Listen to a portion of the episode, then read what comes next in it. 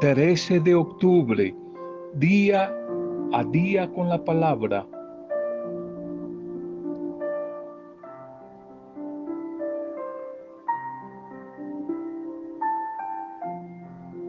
Cuando usted definitivamente por la fe en Jesús cree que sí es posible, su entendimiento va a encontrar siempre los caminos y los modos de hacerlo, de hacer lo que para el mundo a veces parece imposible.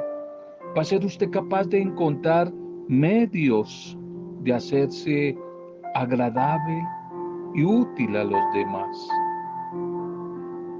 Alguien decía en la antigüedad,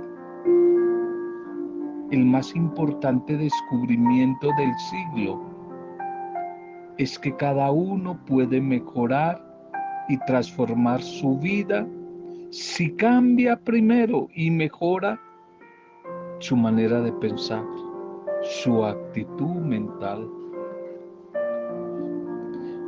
Un cariñoso saludo y una bienvenida a cada uno de ustedes en este nuevo espacio, en este nuevo momento en que va a ir a tu vida, va a ir a tu casa la visita de el anuncio y buena noticia del amor de Dios, de la esperanza.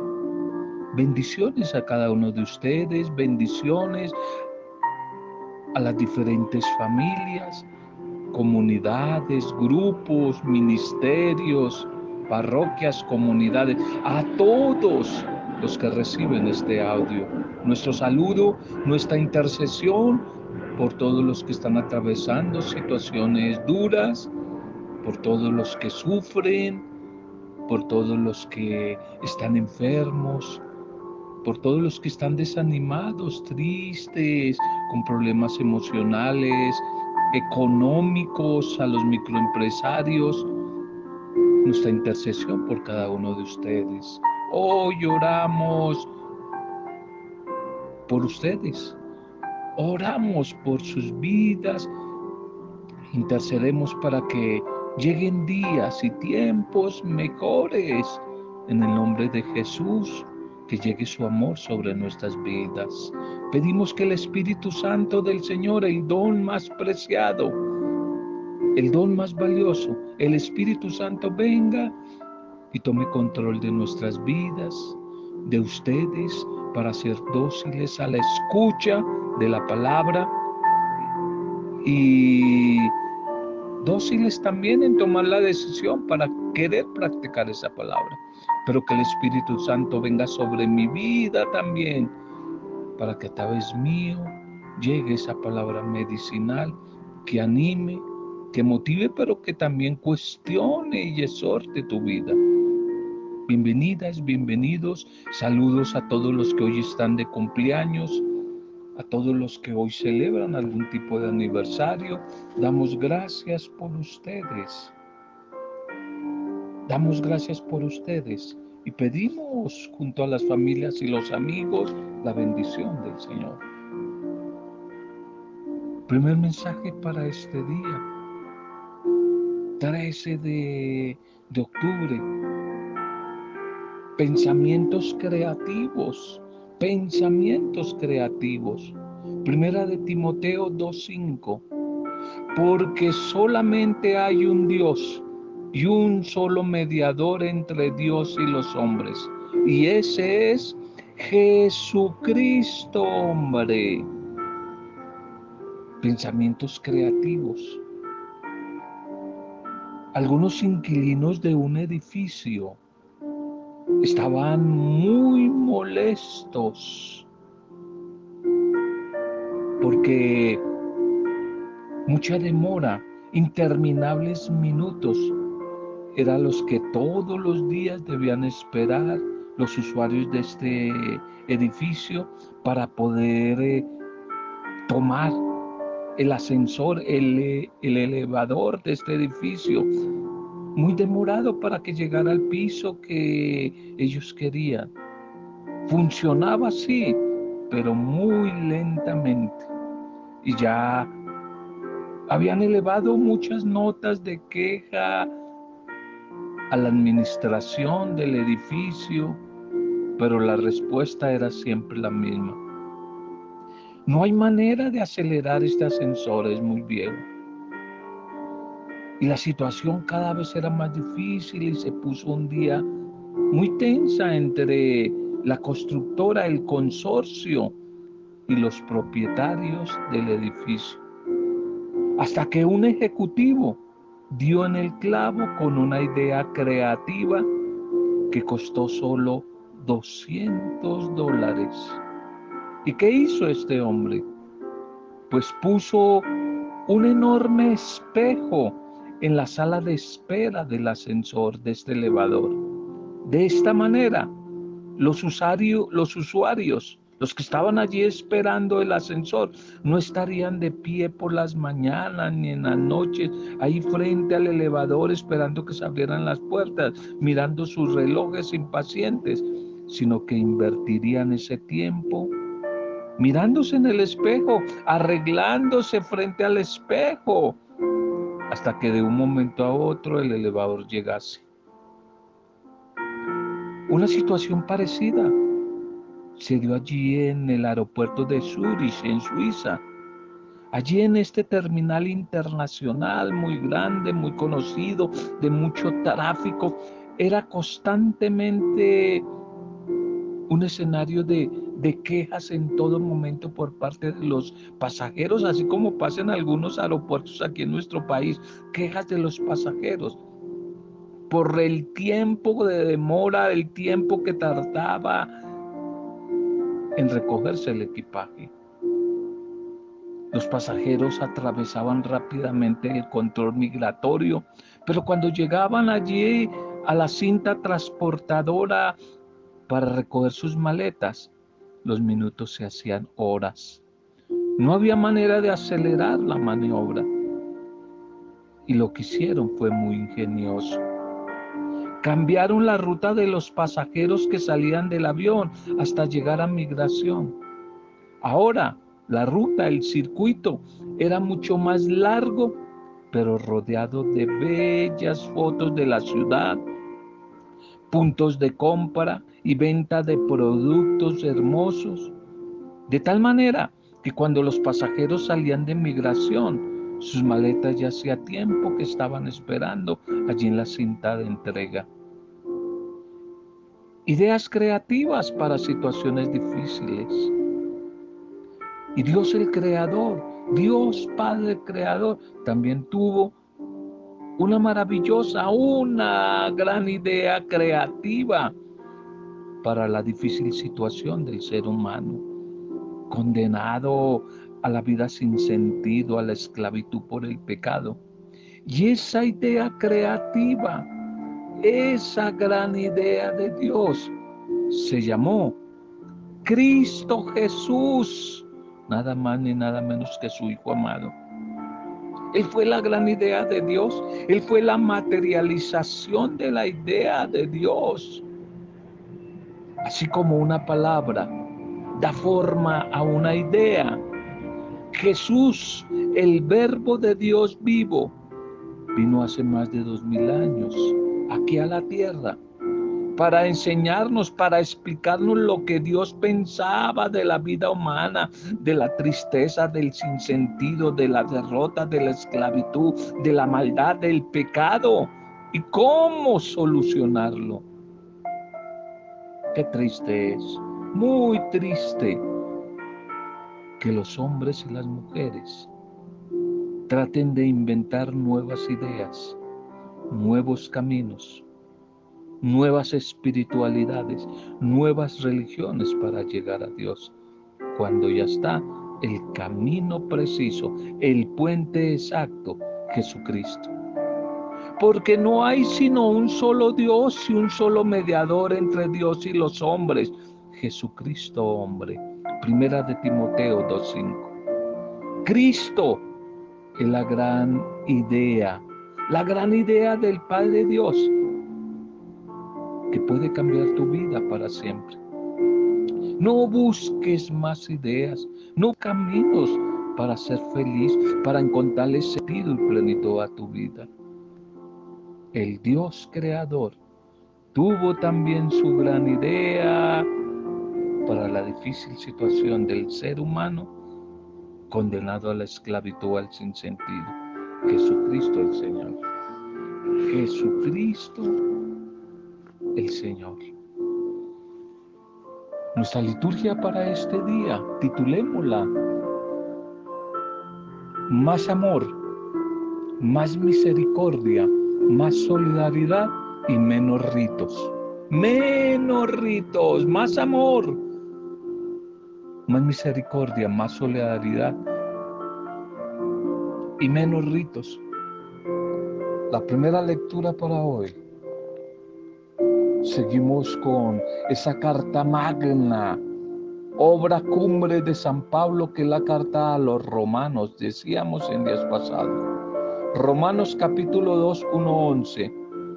Romanos 2, 1, 11 pagará el Señor a cada uno según sus obras, primero al judío, pero también al griego. Pagará a cada uno según sus obras.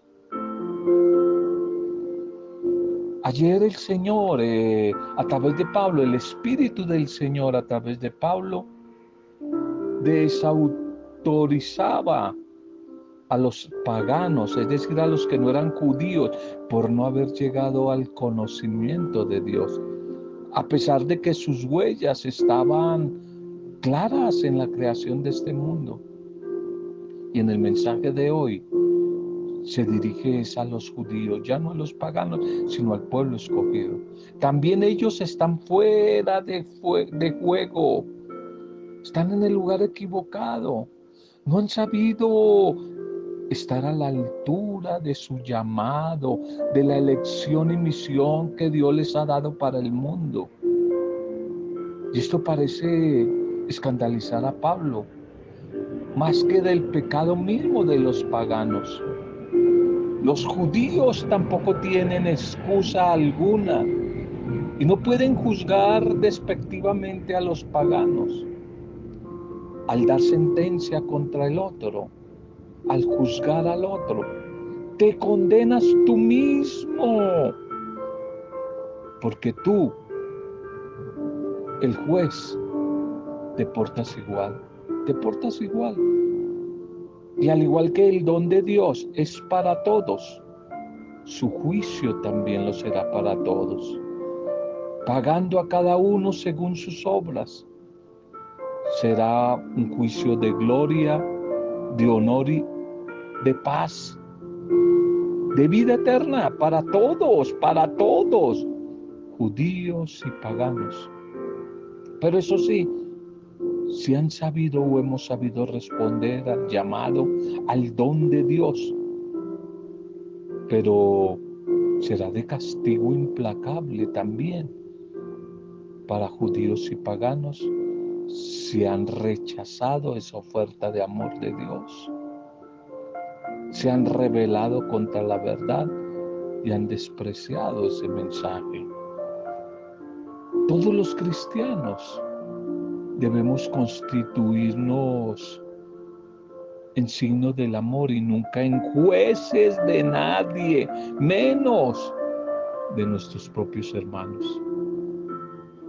Que nunca se nos olvide que Dios, Dios es la fuente de la justicia y por tanto solo Él puede administrar justicia. Nuestros juicios a veces son egoístas, tendenciosos y lo peor, condenamos en los demás. Lo que nosotros mismos estamos haciendo, lo condenamos en los demás. Por eso los juicios se van a volver contra nosotros mismos. Dios es el único juez, porque puede penetrar el interior del ser humano y conocer sus intenciones. Dios es pura bondad con el inocente, pero también perdona al pecador. Por lo que quiere de él de todos es que ninguno se condene, sino que se salve. Dios que conoce el corazón del ser humano. Quiere que la mujer, quiere que el hombre reconozca voluntariamente su error, su pecado, su maldad, su equivocación. Lo que nos condena no es su juicio, el juicio de Dios, sino nuestra misma autosuficiencia, orgullo, terquedad, dureza de corazón. Por eso Pablo se dirige duramente a los judíos, a esos judíos autosuficientes. Y si viviera hoy, Pablo nos diría lo mismo. A nosotros, la comunidad, a nosotros, la iglesia, a nosotros los llamados cristianos. Podemos creernos santos y salvados por las prácticas a veces rituales, legalistas, y por ello también atrevernos a veces a señalar a los demás. Incluso miramos por debajo del hombro aquel, aquella que no cree lo mismo que yo creo y la gente de mi grupo, con la gente de mi iglesia, y a quien no está en nuestro mismo nivel social o cultural, lo vamos excluyendo, lo vamos juzgando y lo vamos condenando. La verdadera práctica religiosa siempre debe llevarnos a la experiencia del amor, de la misericordia, de la bondad. Y esto es lo que se llama la conversión. Esa es la verdadera conversión. No necesariamente la conversión es que antes fumaba y ahora no fumo, pero sigo siendo el mismo hombre malvado, egoísta, tacaño. Esa no es la conversión. Esa no es la conversión. Esa no es la conversión. El Evangelio para hoy. El Evangelio para hoy es Lucas 11, 42, 46. Lucas 11, 42, 46. Va a decir el Señor, los famosos ayes Ay de ustedes religiosos y fariseos hipócritas. Ay de ustedes también maestros de la ley. Fuerte el mensaje hoy del Señor contra todos los legalistas. Hoy el Señor lanza un mensaje duro, severo. No le tiembla la voz para hablarles a las autoridades religiosas, obsesionadas por el falso cumplimiento de ritos, de normas vacías, por el cumplimiento de pequeñeces, pero por haberse olvidado de lo fundamental. ¿Y qué es lo fundamental? El amor, la misericordia, el perdón, la compasión, la justicia. Lo peor de todo es que el comportamiento de esos pseudo maestros religiosos. No solo les está haciendo daño, a ellos, sino también de que se pega, se pega, le está haciendo daño a las familias y al pueblo, porque los obligan a actuar de la misma manera. Solo dos prácticas son necesarias, la justicia y el amor. Quien se deje guiar por ellas está cumpliendo con toda la ley misericordia y amor. Por eso es necesario ponerse en contra de esas instituciones cuando ellas mismas se olvidan de lo fundamental. Y Jesús fue el primero en hacerlo.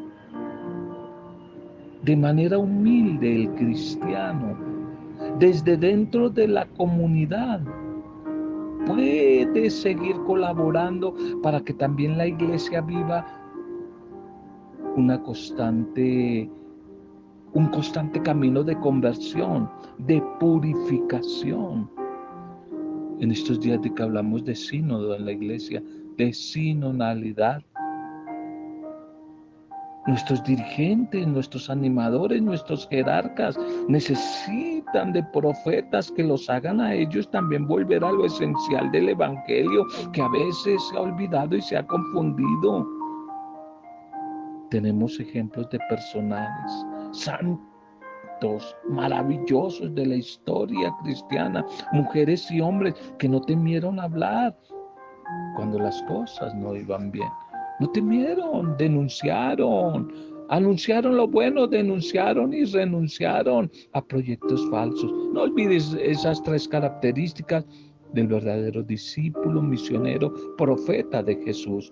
Anunciar, denunciar y renunciar. Hay de ustedes, hay de ustedes religiosos y maestros de la ley.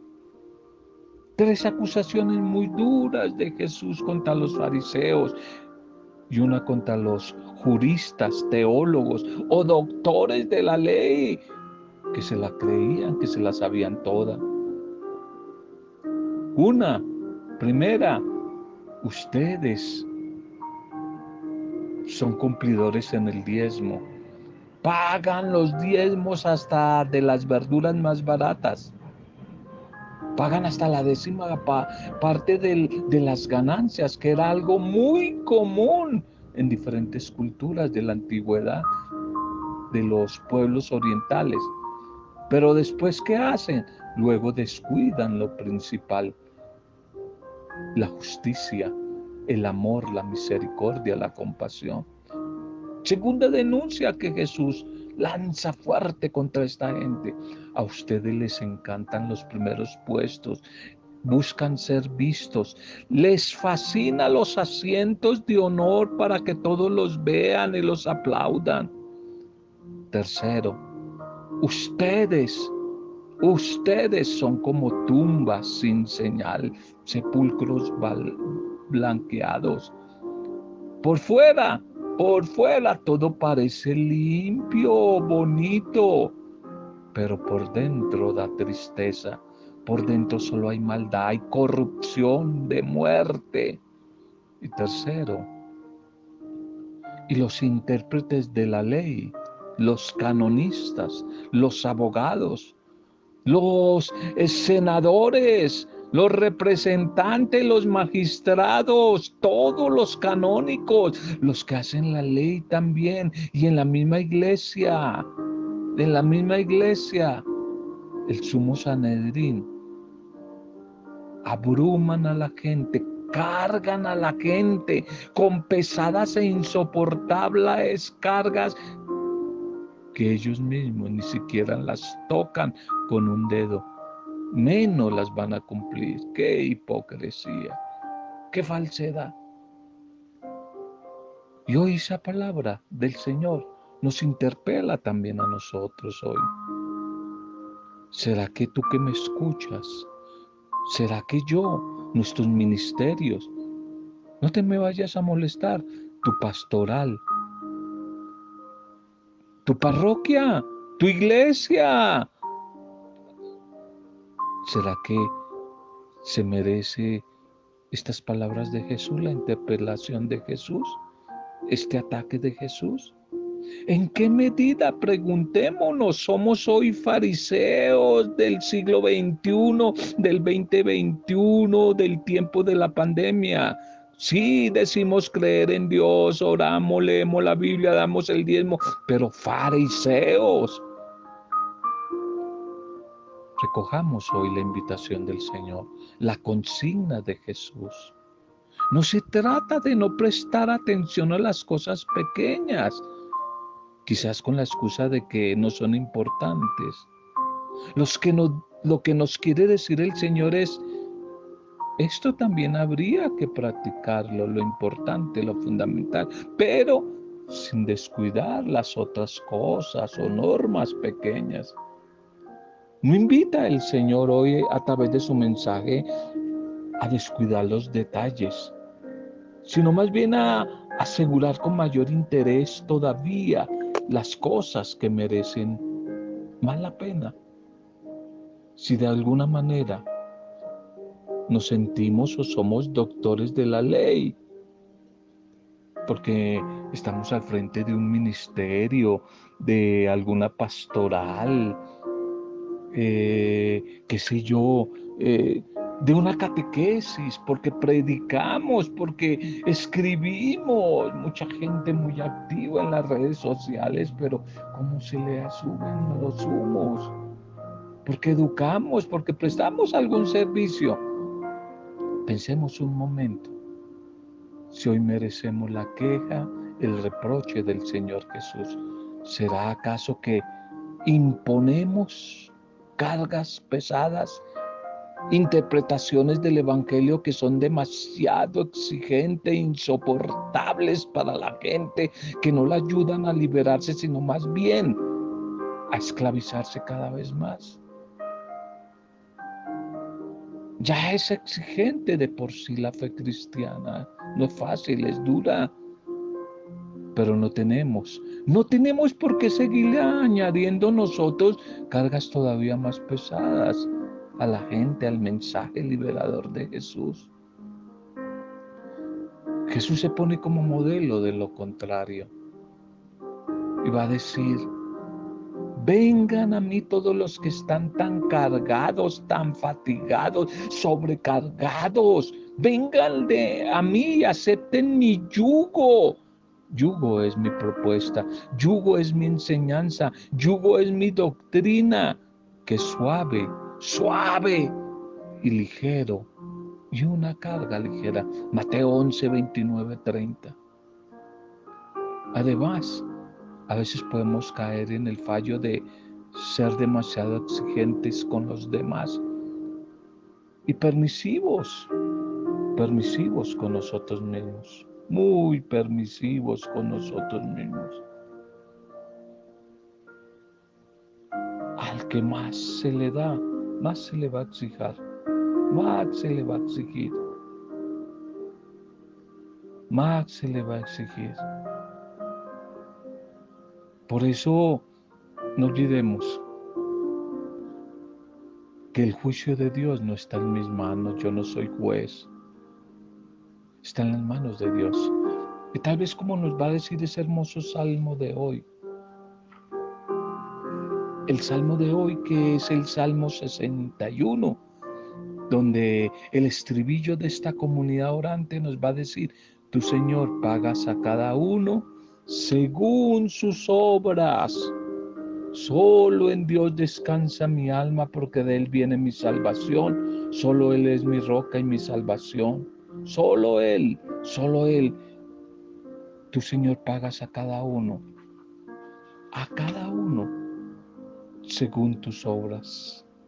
Más vale que a medida que vamos escuchando, día tras día su palabra, de que vamos teniendo ese encuentro personal primero, después familiar, comunitario con la palabra, vayamos nosotros mismos haciendo evaluación de nuestro caminar para ir corrigiendo las diferentes desviaciones que a veces que a veces hacemos en nuestro camino.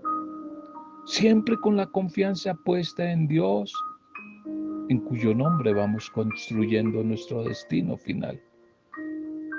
Solo en Dios, solo en Dios descansa mi alma, dice el orante, porque de Él viene mi salvación. Solo Él, solo Él es mi roca, solo Él es mi liberación, Él es mi esperanza. Preguntémonos hoy, se puede decir que a veces nos fascina andar buscando los puestos de honor, los primeros puestos. ¿Será que se puede decir de nosotros que andamos buscando interés, aplauso de los demás? Démosle gracias al Señor por la palabra, por el mensaje de este día y pidámosle que Él siga actuando desde la fuerza de su espíritu, según su voluntad. Y no por complacer los deseos humanos nuestros que son egoístas.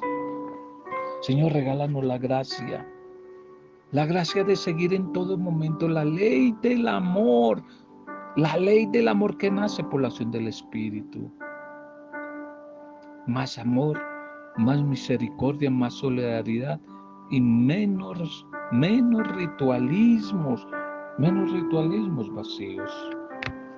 Ayúdanos, Señor, a vivir tu misericordia.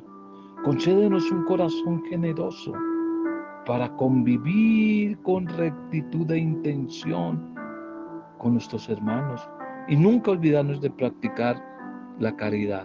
Es decir, el amor en acción, especialmente con aquellos que más sufren, con aquellos que viven confundidos, dispersos, alejados de tu amor, Padre Dios. Ayúdanos a vivir tu bendición y viviéndola, ser signo de bendición para los demás. A través de la palabra que hoy hemos compartido, sean bendecidas las familias, las parejas, las mujeres y los hombres, las comunidades pastorales, grupos, parroquias, iglesias, todos los creyentes. Sean bendecidos nuestros gobernantes, las diferentes autoridades, la iglesia en este tiempo de sínodo, que sea bendecida.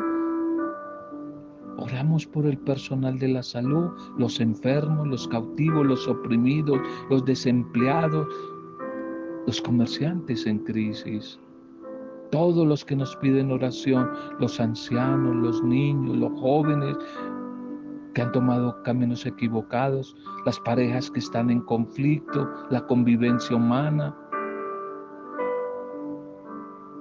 todos aquellos que sufren, Señor, a través de tu palabra. Los abrigamos, los cobijamos con tu bendición. Y lo hacemos desde el poder intercesor de tu Santo Espíritu, Padre Dios, para alabanza y adoración tuya, Padre en el soberano y poderoso nombre de Jesucristo, nuestro Señor, nuestro Salvador. En el nombre de Él, con acción de gracias y alabanza, en compañía de María, nuestra buena Madre, hemos compartido el mensaje de hoy. Amén. Roberto Samudio, de día a día con la palabra.